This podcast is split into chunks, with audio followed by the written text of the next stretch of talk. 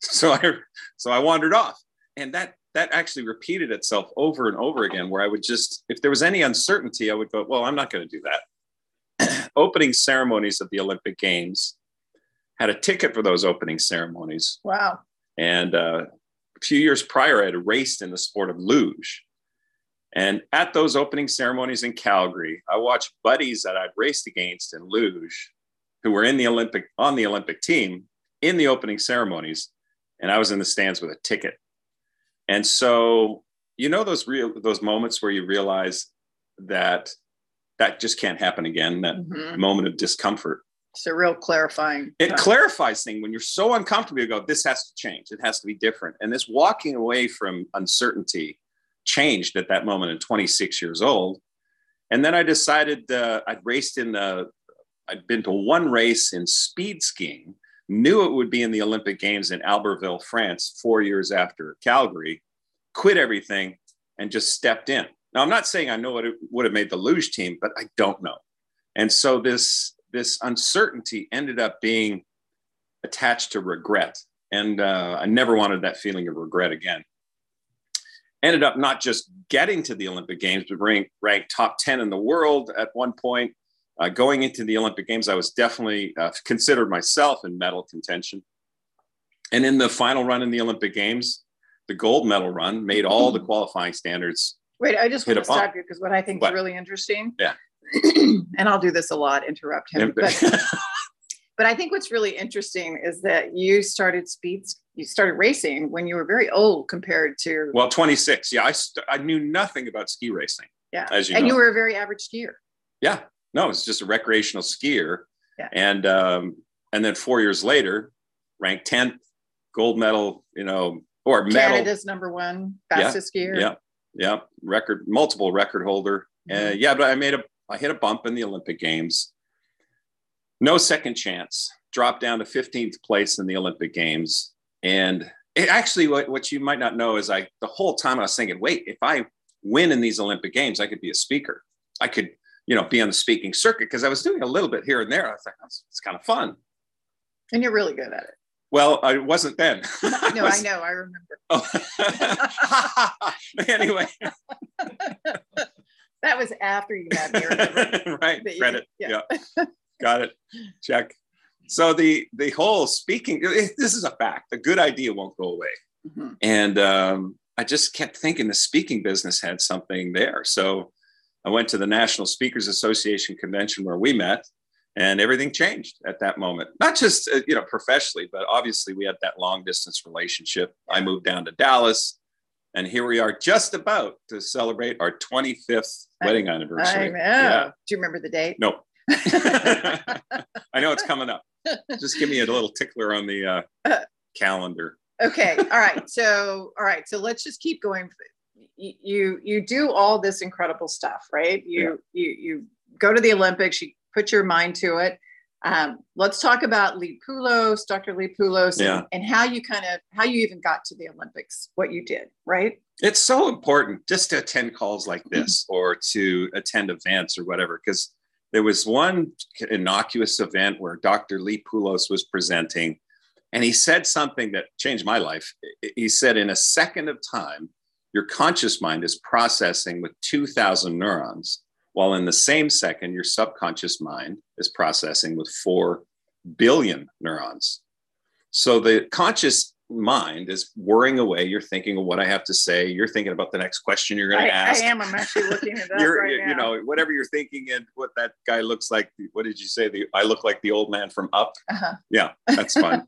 and so, whatever you're thinking consciously, is with 2,000 neurons. In that same second, 4 billion neurons, subconscious, below awareness, is firing off. So who's in control? And so when Dr. Lee Pulos said that, I eventually realized that's the exact same ratio between an ant and an elephant. And that's why I wrote the book, The Ant and the Elephant, because the ant is on the back of the elephant. And it has to be a parable. It just has to be because the ant doesn't know he's on the back of an elephant. He doesn't know that he's not getting west. He's intending on going west. He's on the back of the elephant going west, but ending up east. And the ant is this is the conscious mind. Yeah. And so the elephant, the subconscious. Because mind. there's an equivalent of the size of the conscious yeah. versus subconscious. Yeah, the right? ratio of activity between the ant and the elephant, same ratio between the conscious and subconscious mind. And so, looking back at this Olympic experience, looking back at how I was able to align the conscious mind, knowing I didn't know how to ski race, but the subconscious mind takes in information. Like there, there's a fact, you'll gravitate towards your dominant thought. So the question is Are you the architect for your dominant thought? Mm-hmm. Think about that for a second. Is the dominant thought appearing to us, or is your dominant thought something where you say, This is by design, my design? Being able to have influence over what the subconscious mind is thinking. And so that Olympic journey was, I consistently focused on fastest in Canada, top 10 in the world. I'm the fastest in Canada, top 10 in the world. I created a truth. And here's another fact a universal truth you'll gravitate to that which you believe to be true. So, are you the architect for that truth? Mm-hmm. Right? So, being the architect for that dominant thought and what you believe to be true was so effective in being able to ha- allow the subconscious mind to figure out how I was going to ski race. I, I, I can hardly take credit for being able to, to become a really good skier because I ended up creating this reality that I am top 10 in the world. and I just whether you were, whether you whether were. I was or not. The conscious mind, the ant goes, that's not true. The subconscious mind goes, thank you. You know. Right. So there's this um, methodology of the ant and the elephant, which plays well to a parable. And it was an interesting journey to write a book about an ant and an elephant because then I had to be a writer that had character development that I had right. to create something where there was, well, then what happened? And, and have a storyline that takes you through this journey. Um, and there's a, it, it, the book did really well. Yeah. So Ant and the Elephant did really well. Do people need to read Ant and the Elephant before they read The Earthquake? The Earthquake, no. No, no, no. In fact, I wanted to do the opposite. You know, the you and I have never seen the the movie franchise. We might have seen the first one, The Fast and the Furious, right? Right. Uh, but you know, all eight other uh, movies are the same thing, like these sequels. And when I was shopping this book around, it, it, they said, "Well, it's a sequel. We've already heard the first one." I said, "No, no, no, no, no. This is a completely different story because the it starts with the ant and the elephant experiencing an uh, earthquake." Mm-hmm. And the opening line in this book is there's no linear way out of chaos. When you are faced with some sort of setback, some sort of devastation, this notion that there's going to be a methodology or a prescriptive model to get out of this earthquake mm-hmm. is just uh, false. There, there is no linear way out of chaos. And that was actually the biggest challenge in this book was to be able to create a methodology that had the reader go oh i hadn't thought of it that way. Right. Yeah because there's a lot of advice people give when you go through a personal let's say divorce or uh, bankruptcy or certain health issues and friends well-meaning friends will say oh you know that just let go it'll take care of itself you know give it time and all this. But when there's pain, pain is so distracting. It's like it's like having a knife in your leg, and somebody says, "Ah, oh, you know, just don't focus on the knife. Just focus on what you have." It's like, no, because there's a knife in my leg. So, this is the treatment in the book from a content standpoint really dives into how a person can get past these aftershocks in their life from the earthquake and so the subtitle of the book is Your Journey from Setback to Breakthrough. And it's a parable again. It's another oh, parable. Yeah. It yeah, continues yeah. the story of mm-hmm. the ant and the elephant. But so why parables? Yeah. well, parables are a famous, infamous way for us to be able to learn stories. I mean, the Bible has a bunch of parables in it. I mean, it's a great way to teach. And so to have uh, a parable bring it to life. And I've learned with speaking is if the audience is the observer of content, they um, have to rationalize their connection to that content. So to have a book that's an experience, or to have a speech that's truly an experience where you bring them into the story of what it's like to ski at 135 miles an hour, or what it's like to go through some sort of setback, devastation. Uh, you never forget an experience. So think about it for a second. If you have an experience and you Velcro content to that experience, uh, it's internalized and, um, and and transformative as well. So the parable is such a great tool. Now I've had people, executives, people I really respect, say, "Oh, I, you know, and I don't like parables." well, you've read the wrong parables.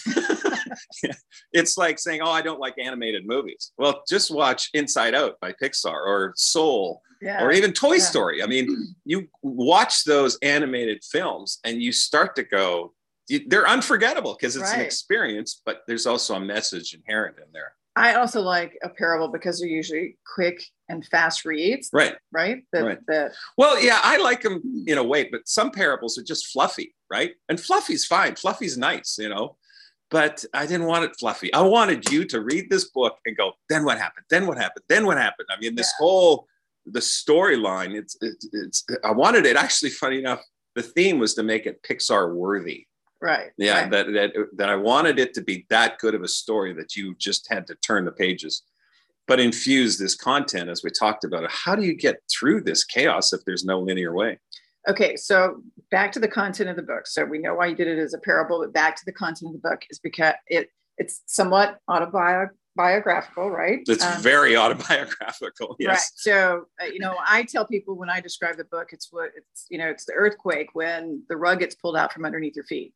But you've had that happen to you before in the past, where the rug gets pulled out from underneath you and you've picked yourself back up and you've gotten back up and you've made it happen and been successful and so why was this last time so different all right so that's a great, great question actually the uh, when you step into something that has you scratching your head go wait a minute what got me here isn't necessarily going to get me there so i kept assuming this experience of having going from recreational skier to Olympic gold medal round in four years would be a formula to get us through this financial setback. Mm-hmm. And this is uh, this is a way to strain a marriage, I'd say. How about you?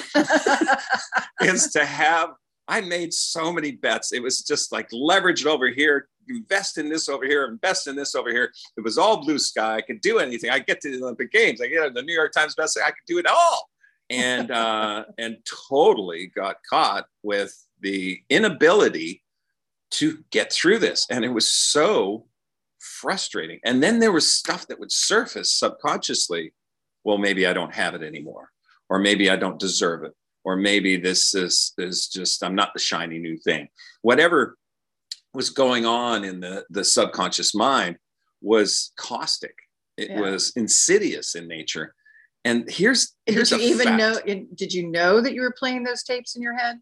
I couldn't stop time? it. I knew it, and I couldn't stop it. Hmm. The tapes were going, and it was just going. Well, you know, maybe this, maybe this, because I was so frustrated trying to get through this. And so this book did not write itself. It was. Uh, I had the concept a long time ago when you when there's no linear way out of chaos, but I couldn't figure out how we could get out of this. How I what I had created financially I mean, uh, you know, creditors calling up saying we want our money, and just being able to take the, the electricity was cut off. So wait a minute, I got to move. And of the optics outside, the outside world, the Poscentes are fine, they're wealthy or whatever. It was it was hard. You know this. Mm-hmm. Now you're learning this. It was just a very very so, difficult time. So what did you do? I, I know you've you you did the solution loop to help get yeah. out of that. So what is that? All right. The solution loop in the book starts with being able to understand there's a relationship between your ant and elephant that is not working. And so you're not in alignment. You're misaligned. There is discord. And when discord starts to go on, and that means, just to be clear, discord between the conscious and the subconscious. Yeah, mind. yeah. The conscious, subconscious mind are going in two different directions. Okay, because you're hearing these tapes in the back of your head. Think of You're us not worthy. It's a relationship. Yeah, exactly. And we're in this vehicle together, right? In this relationship. You've got your hand on the steering wheel. I've got my hand on the steering wheel, and we're we're trying to figure this out. And so and I go this way. yeah, right. No, no, no. I know the right way. No, I know the right way. which never happens to us. Never. Yeah. and so, no, but to be able to have the, the in a vehicle, the only way this tis, discord will work is if you let go of the steering wheel and create what Harville Hendrix calls the third reality, right? So that seems so counterintuitive just to let go when you're going through chaos and falling down right. the hill. I've got this. I know what to do. I know this. So as you follow the storyline, you start to realize how stubborn the ant is. I've got this. I've been here before. I know how to do this. No, no, no. no let me just. And so that that undercurrent of the relationship between the ant and the elephant, the conscious and subconscious mind, or a relationship like this, is to be able to create this uh, I, the first part of the solution loop is called grasp the contradiction. Simply a simple awareness will bring you forward in terms of saying, okay, this isn't working. What else is there? And it flips you into, well, now the second part is seeking alignment. What could we create that just doesn't exist right now from a financial standpoint, from being able to step into this? And so, as I was going through this financial earthquake, I was dragging the whole family underwater financially. And uh, lo and behold, as I'm recreating my business, you're recreating Glow. And we started to figure out a new, mm-hmm. and we've never worked together before, which is really wackadoodle, right? that we wackadoodle. That's a good one. Okay, go ahead. yeah, thank you. That's new to you? No. Oh, I, yeah, okay. Yeah. Okay, but go ahead. Go ahead. okay, she never interrupts. Anyway, so so to have this seek the alignment as the second piece, it then pushes you into to to be curious, mm-hmm. right? And curiosity is instead of this being a linear path out of chaos, it is a solution loop saying, well, what are the opportunities available?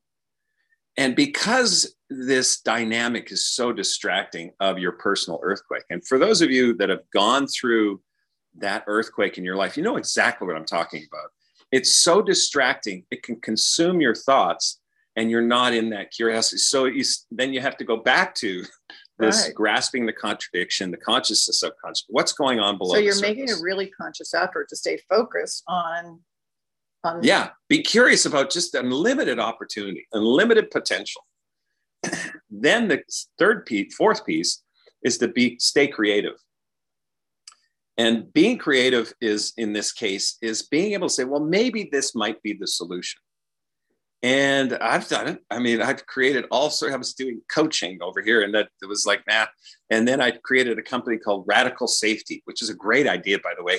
But you know, the safety landscape was really just not ready for. It's full of engineers and uh, PhDs who are very left brain, and this whole concept about radical safety was a, a very right brain type of thing. How we can right. create the foundation. Anyway, didn't work. So it's really, if you had to simplify the solution loop, it's does this work? Does this work? Does and this I, work? I think during the, during the pandemic, we all, you know, the, the key word and that was used over and over was pivoting, right? So you just keep, yeah, you keep trying new things, you keep trying new things yeah. to see what finally hits. Yeah. Right? And here, let's talk about pivoting and the word reinvention as well. Okay. They're so flippantly used, right? Yeah. Just pivot, just reinvent. Right. Ah, if it's if there's chaos if there's pain if there's a disaster if there's a knife in your leg and somebody says just pivot pivot off the knife in your leg and go well no! Like reinvent you know reinvent is the same thing. It's it's so trivial to say that. And there's I, but then to really do it right? How do you? Yeah and and and also in a world of instant gratification yeah. we expect what? We, we want results now. Mm-hmm. We're conditioning ourselves to have instant gratification. That's why there's such a, a rising level of anxiety, especially in our world, you know, uh, on planes. I mean, what's going on? What, what right. is going it's on? Crazy, isn't it? Yeah. At a very subconscious level, people have anxiety that this isn't happening fast enough. Why isn't this happening? And then there's the the reminders of a mask on a plane for four hours and, and this kind of thing. It's like, ah, you know, this this this tendency towards wanting results faster. And um, it's just part of the human condition that we need to supersede right now with being able to say, this solution loop will take time. It just takes time. So give yourself a break. So identify, yeah.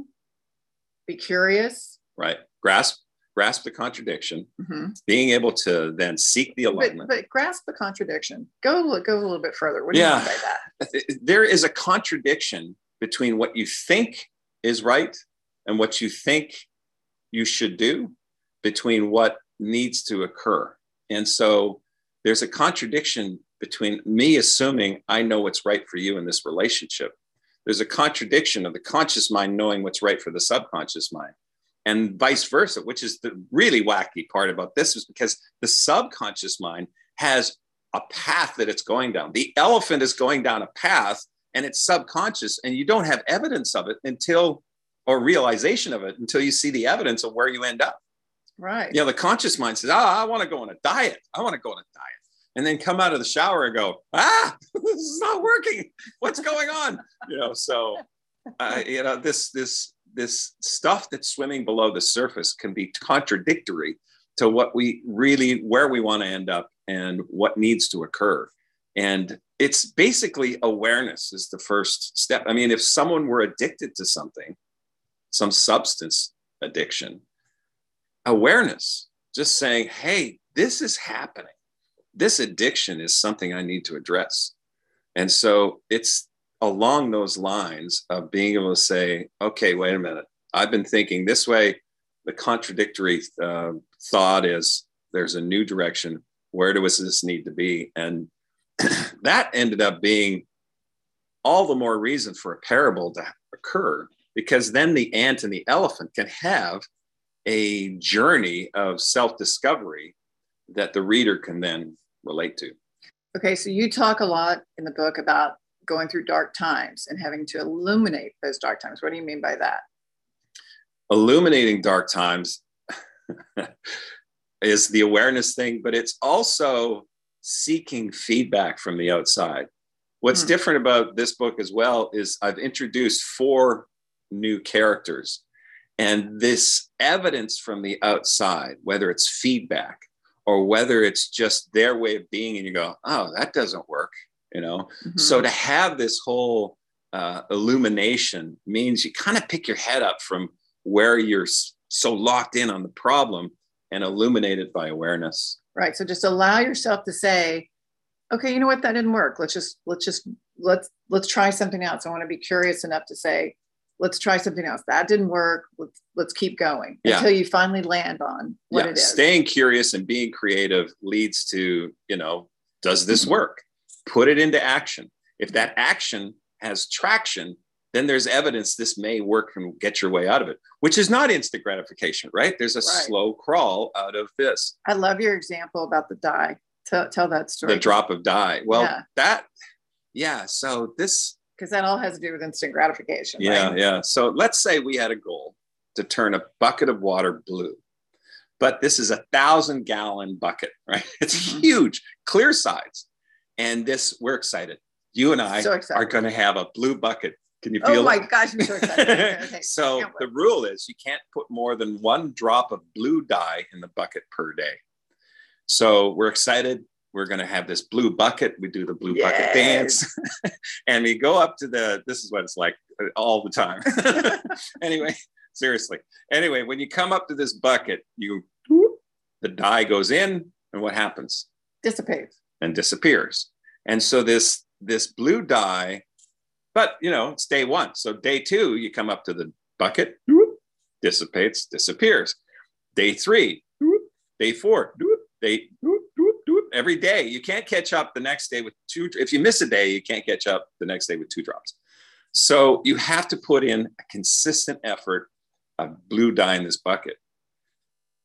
Again, at hand in our society, with this this uh, unconscious expectation of instant gratification, we can get a week or two into this thousand gallon bucket and go, this isn't working. And then you go, we should try green dye. That blue dye is not working. I went, no, we were we were intending to do blue. No, we're doing green dye. it's like, wait. And so this whole thing can take it in a different direction by not having instant gratification.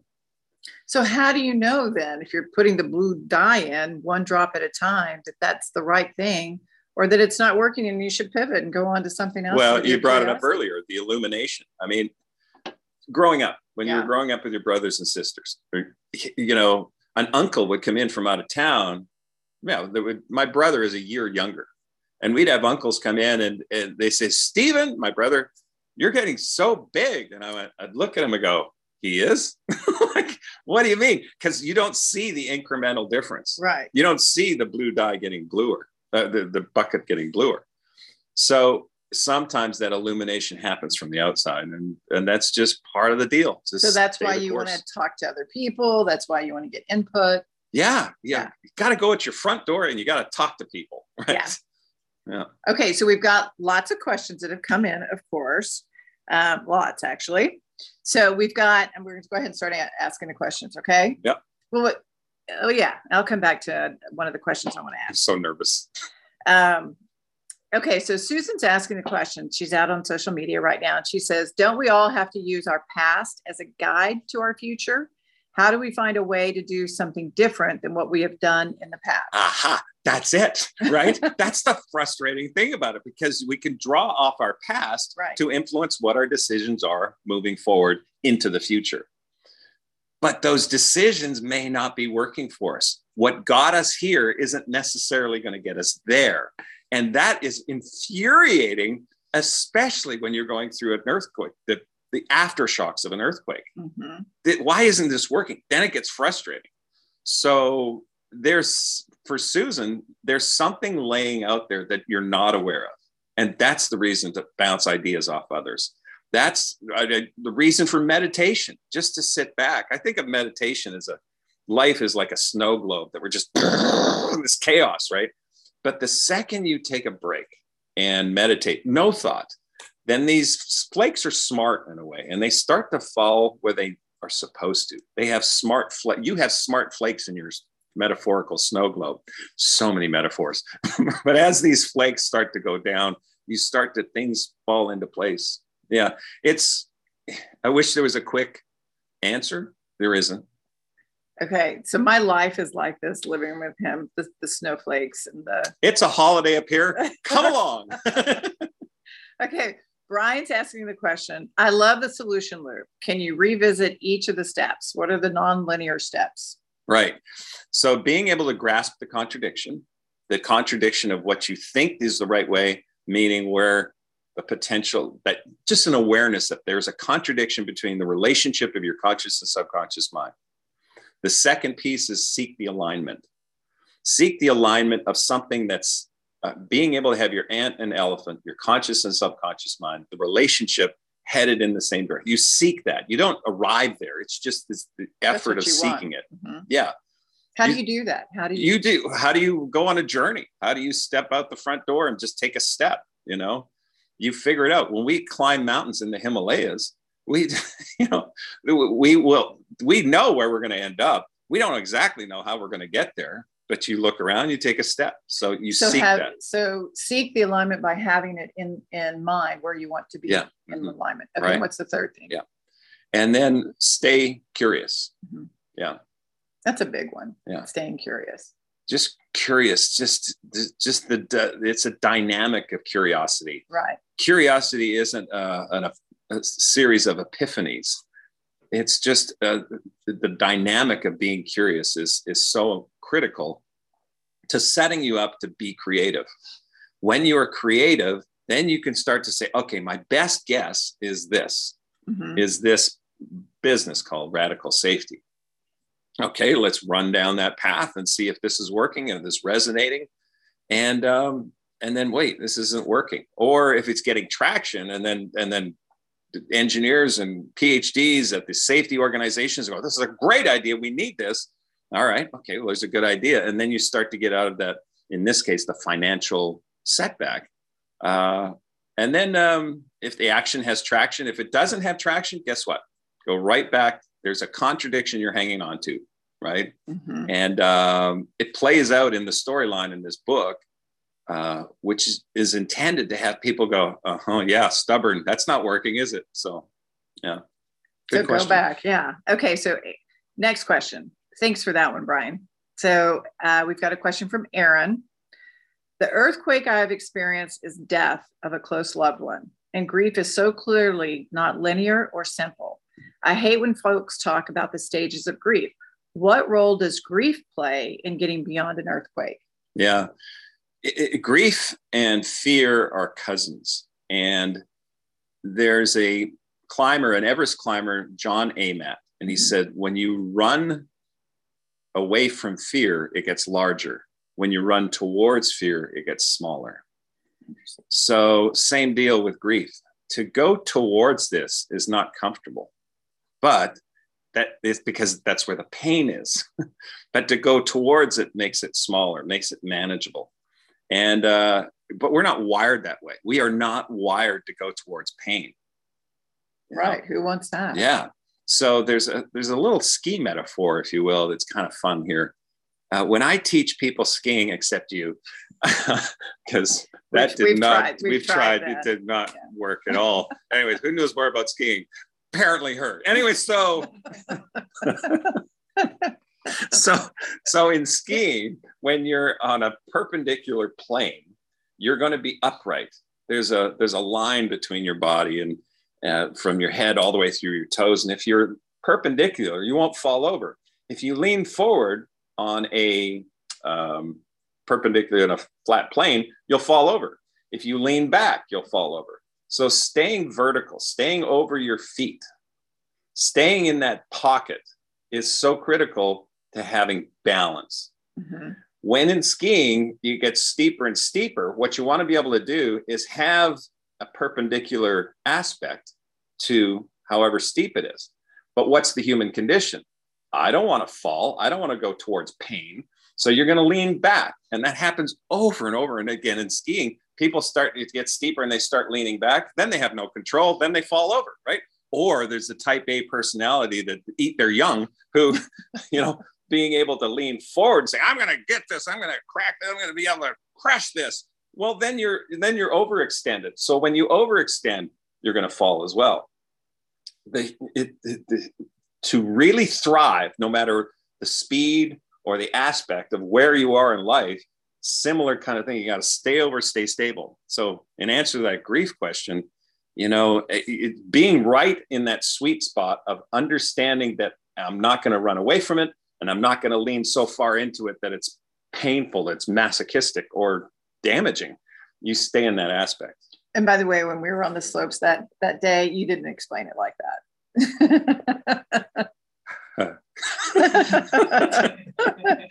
okay. So um, here's a question from Eileen. We need therapy from one ski experience. okay, wait, wait. Gosh, there's lots of questions that have come in. Okay. Um, I understand this is from Lynette. She's saying, I understand the need to get these things aligned, but how do we do it? What techniques to help get these things aligned do you have? Yeah. Well, that that was the hardest part about writing this book. That was the hardest part about saying, well, the solution loop is alignment, ends up at alignment. And uh, Lynette, your question makes me kind of think I wish you were here so we could talk about it a little bit because it is a dynamic that you seek. It's like alignment is similar to balance. Uh, our mutual friend Chris Latanzio says, I know balance. I recognize it every time I swing right by it. Right. and so alignment's kind of the same thing. I know alignment, but it's a dynamic. It's almost this uh, uh, notion of being able to find it and play in it and then when it goes away bring it back together. So yeah. Okay wait so here's another one. Um, i'm curious how autobiographical this book is. Are you on the other side and how does it end? Well i know how it ends and uh kick the bucket really right? right yeah it's totally autobiographical. It's so it was interesting. Last night I was uh, staying up late and I was reading my own book. I'm going into Audible to read the book. Yeah. And I wanted to kind of get through and make sure that I just do it right. Reading the book, I was going, oh yeah. And and just this reminder of I know what that means when it talks about him creating a business and being stubborn or something else, the ant, I should say. And then the elephant, and I was going, gosh, that was exactly, it was, it was such an easy story to write. It, yeah. It's definitely a story of the hero's journey. And eh, how does it end? I'll give away the ending, right? There is no ending. there is, it, it's really in this, in the, the, that space of hope. And hope is, um, again, a trivial piece of advice. It can seem that way, but it really is this, this the ticket to be able to stay in that zone of being perpendicular, staying over your skis, staying over your balance, no matter what you're dealing with at any given time. Okay, that was great answer. Um, all right, so Eileen is asking a question. What a great chemistry you two have. I was wondering how you manage your free time and work time. Do you find yourself working 24 7 or how do you create personal time with two business leaders in one household? I want, I want to hear how you answer that. well, you know, the fact is, uh, after 25 years, we're we when we were married, we got married, we were best friends. Yeah. And today we're best friends. And so marrying your best friend is really kind of handy. and uh, but we're both very much drivers, as you picked up. And uh, you know, I have this theory for this might be spe- speaking to the men in the world who are have the prospect of marrying a strong woman is they don't want to push over, but they want their way all the time, all the time. and to have this dynamic of, of somebody that wants their way all the time, I mean, one person gave me the advice, would you rather be right or happy? Right. And so I that just, was good advice. That was good advice. I just, I just, does it really matter? Um, and then there's this book called The Four Agreements, and one of them is uh, don't take anything personally, right? So, have if, you read that? what's, what's the next question? okay. So, um, darn it, this is from Brian. Darn it, Vince, I'm too old to learn new tricks. We inherently become less flexible as we get old. Our overhead, financially and emotionally, is so much more. The earthquake has really rumbled my business.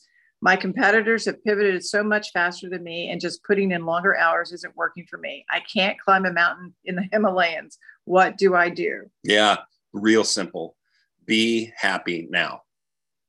It's uh it's it's so That's such good advice. Oh yeah. It's yeah. just there's so many things we can compare ourselves to. Yeah other relationships, other businesses. And uh, there's so much damage that may have occurred in the past that makes us feel like, oh gosh. I, when I was ski racing, I was uh, selling real estate. And I figured out quickly that nobody sponsors nobody when you're nobody. And so for me to be my own sponsor, at times I would be with people who are very, you know, in their 70s or 80s selling their house. And to a person, they were crusty, they were cynical, they didn't trust me. And I went, why don't you trust me? I'm 27 years old. I have no ill intent. And I started to realize over time, Brian, that we all, as we get older, we start to get more cynical yeah. and start to feel that, well, that's the truth. That's the reality that people can't be trusted. That's all stuff from the past. And then fearing what could happen in the future uh, that, how's that working out for you? You know, so if you can just simplify it and be happy now, you're going mm-hmm. to find whatever patterns, whatever old habits that the learning new tricks, what the way you phrased it, it is just a mute, moot point. It's just be happy now. Yeah. And be present mm-hmm. now and yeah. be happy in it. Okay, Susan's asking the question. No, not Susan. Jane. Sorry, lots of questions. Jane's asking the question Was COVID an earthquake? Break down for me how this book will help me get through COVID. Yes. Uh, COVID was an earthquake that happened. And now we're experiencing aftershocks that we can't wrap our mind around. It, it there is so much uncertainty. You to a person, when we talk to leaders of companies, when they pull us aside, would pull me aside, they don't know what they're doing. They they're guessing because it's such a new frontier. When they come to their employees and they say, "Hey, this is where we're headed. We're all good. We feel good. I feel good. I love you. you know, that kind of thing. And then and behind doors, they're going, I just don't, I hope this works, you know. So COVID created such an, uh, a unique experience of self-reflection. And then the ripple effects from that self-reflection, the ripple effect, ref, effects from supply chain, mm-hmm. the ripple effects from people saying, I, you know what? I don't really like this job. I'm not going to go back. I'm not going to go back. There's all sorts of ripple effects, and a ripple effect is a ripple effect. It goes out and out and out. So it has all these different consequences to where it ripples. And so, of course, it's going to be uncertain. And all the more reason to Brian's question, you know, can you be happy now? Right. I mean, we, you know, the experience of having our college age kids back home during COVID was wonderful. I wonderful. mean, we had such yeah. a great time. real blessed. Yeah. And we had such a blast. And there's ripple effects from that relationship that we got to know each other so much better. You know, as so, adults, right? As adults, I mean, just and and then there's downsides to it. There's, uh, yeah, I got COVID, and there's some long COVID. Um, so how do you use the so solution? How do you use the solution loop for the COVID pandemic? That's just it. it the solution loop is a process, right? Mm-hmm your question is infused with what's the linear formula, right? Yeah. You're asking me what is the linear for- yeah. formula to apply the solution loop? No, right. what is the dynamic at play, right? Uh, what stage are you at? Are am I? Do I have to go back to this contradiction of my subconscious mind just headed in the wrong direction? Is that something? Is there evidence of that? Yes, I'm climbing out of the shower, look in the mirror, go, nope, not working. So then go back to, you know, so there's all sorts of that. Okay. Hopefully that answers your question. Yeah, it's there is no real black yeah, we, and white answer. It's not binary. Want, we want the golden ticket, right? Yeah. And the society we're in is so binary. Is it are you on this side or that side? Yeah. Is it up or is it down? Is it the right side or the left side? You know, it's it, yeah. There's there's so much more to it. Okay, so um, I think it's Orion is how you say. Um. I really want to bring this question. message to my employees. Other than giving them Vince's book, what can I do to get this message to them? Are you doing? Are you going to develop a workshop for this? Yes, yes. Create a workshop. Uh, yes, have a keynote surrounding it. And Orion, the best thing you can do is communicate. Uh, it's just so important to be able to have these conversations occur. And a great way to start a conversation is to say where I want to end up. So if you if it's a, a an employee, for example, you say where I want to end up is to make sure you're really enjoying your job and that we're just enriching this company together. Okay, that's where I want to know. How are you doing? What's going on? and so then that employee starts to answer that based on the end result that you're aiming towards. That conversation, I thought of active listening as well, Orion, because uh, social media is conditioning us in many, many ways to be one way communicators. That's not active listening. active listening is to really understand what they're saying and then feed it back and say, if I hear you right, you're saying this. Mm-hmm. That's a completely different way than when they're talking, you're thinking, okay, what I'm going to say next is this, or I'm going to talk about myself or whatever. Keep those questions going. Uh, questions are so much more powerful than just making statements along the way in that conversation you extend. Good, good answer. Re- remember that later today with you and yeah, I, right? Yeah, yeah, you could. Active listening. Yeah, yeah, that's yours. okay. So Travis is asking the question Can you talk a little bit about writing and publishing a book? Glow's had so many great speakers on who have written books. What recommendations do you have for a business leader considering writing a book?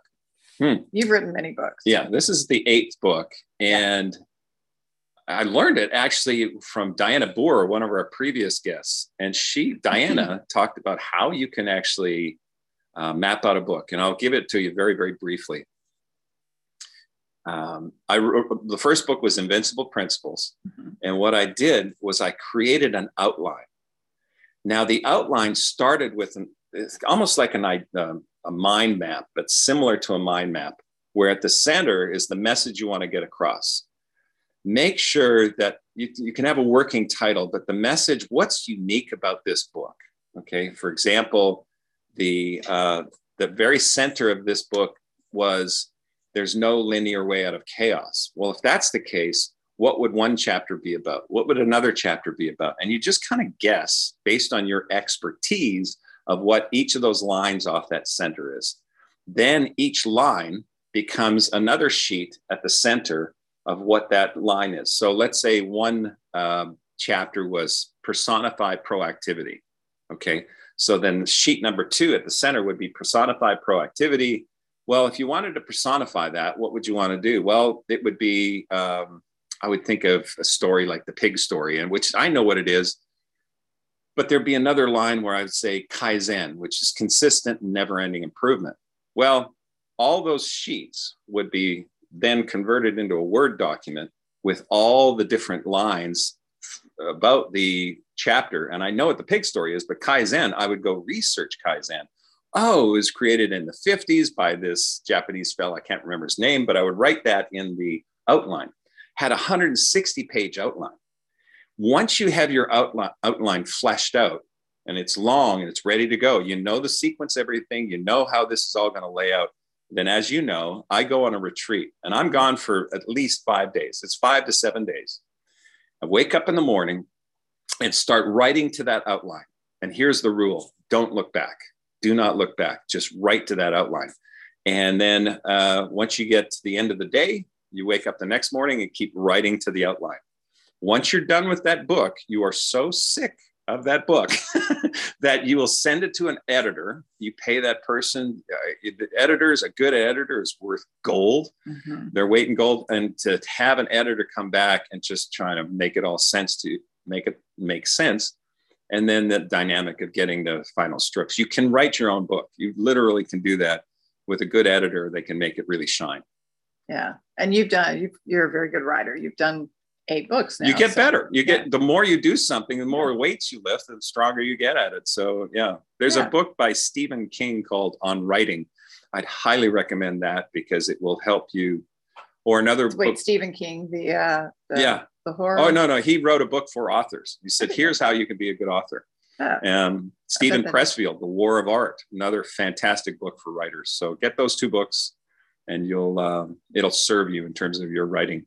Okay, special question from a gentleman named Stephen. How do you suggest you deal with and support a widely overachieving older brother?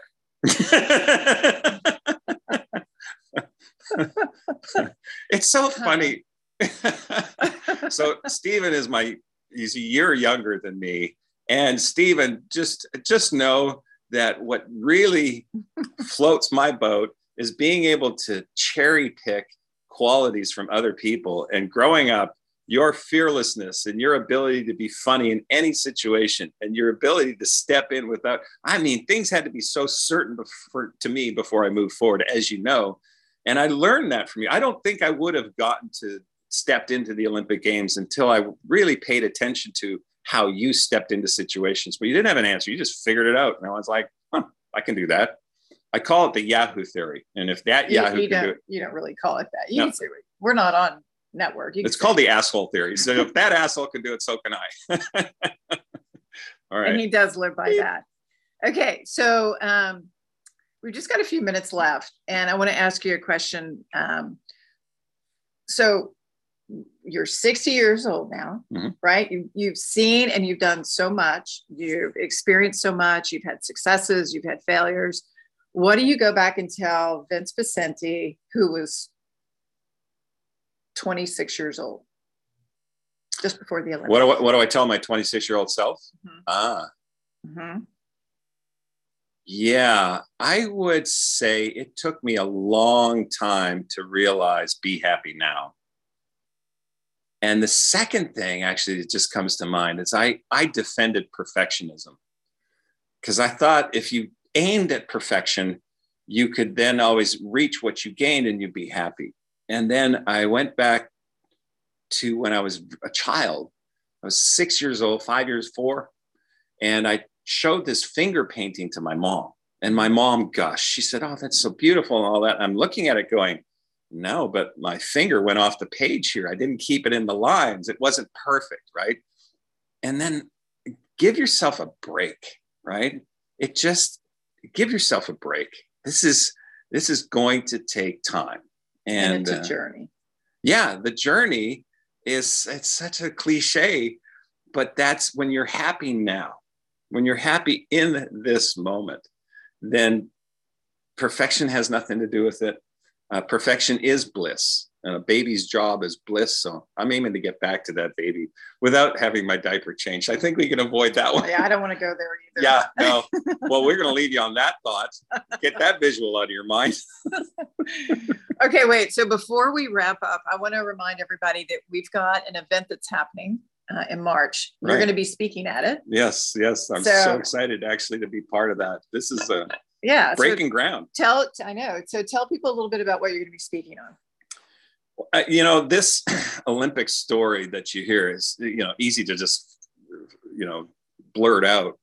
But the the, the to have the the wherewithal in your life to be able to step into this uncertainty to have the that quality of courage that has somebody go i can do this and then how to get there so I'm going to pull in concepts from the ant and the elephant. I'm going to pull in concepts from the earthquake, but make it an experience. You will know what it feels like to go 135 miles an hour on skis and what it feels like to have the uncertainty to try and go towards the Olympic Games and then to have that experience of getting to those Olympic Games, which uh, was able to share with family. So I'm sorry you weren't there at the time. You came up at the right came. You appeared at the right time, but here we That's are. Okay. That's yeah. okay. Here yeah. we are. High five. High five, right. Okay. So, okay. Thank you, honey. You're welcome. I love you. Mm-hmm. Love you too. So, Vince Poscente, my husband. Oh. Thank you for being with us today. I hope you guys enjoyed it. Now you have a kind of a, a, view into a small little view into my life of what it's like every day living with someone like this. Wait a minute. Do you kiss your guests at the end every time? No, oh. they're usually on Zoom. Okay, so Thanks but if they were in person, what? Man, it depends on who it was. I mean, if there's a few guests in my seat that, yeah, if they would, I don't know, maybe. okay, so um, feel better. Yeah. So okay. So thanks for joining us today. I uh, hope you enjoyed it. I loved having Vince here. This was fun. And the book really is fantastic. It's called The Earthquake. November 30th. yeah. Out, be sure and go out and order it. You can get it on Amazon now, right? You pre order it anywhere. Yeah. Pre order yeah. it. You'll get it in the mail as soon as it's yeah. available. And soon to be a New York Times bestseller again. He's a, this will be his second time because I'm sure it's going to hit it. So um, thanks for joining us. And remember, go check out our event March 3rd to the 6th in Dallas, Texas. And um, we hope to see you there face to face. It'll be nice to finally start seeing people face to face again. Uh, and, and last thing, remember the after show, the afterglow show is tomorrow, 10 a.m. with Sia and Aaron, 10 a.m. Central. Thanks for joining and God bless and stay safe. Bye bye.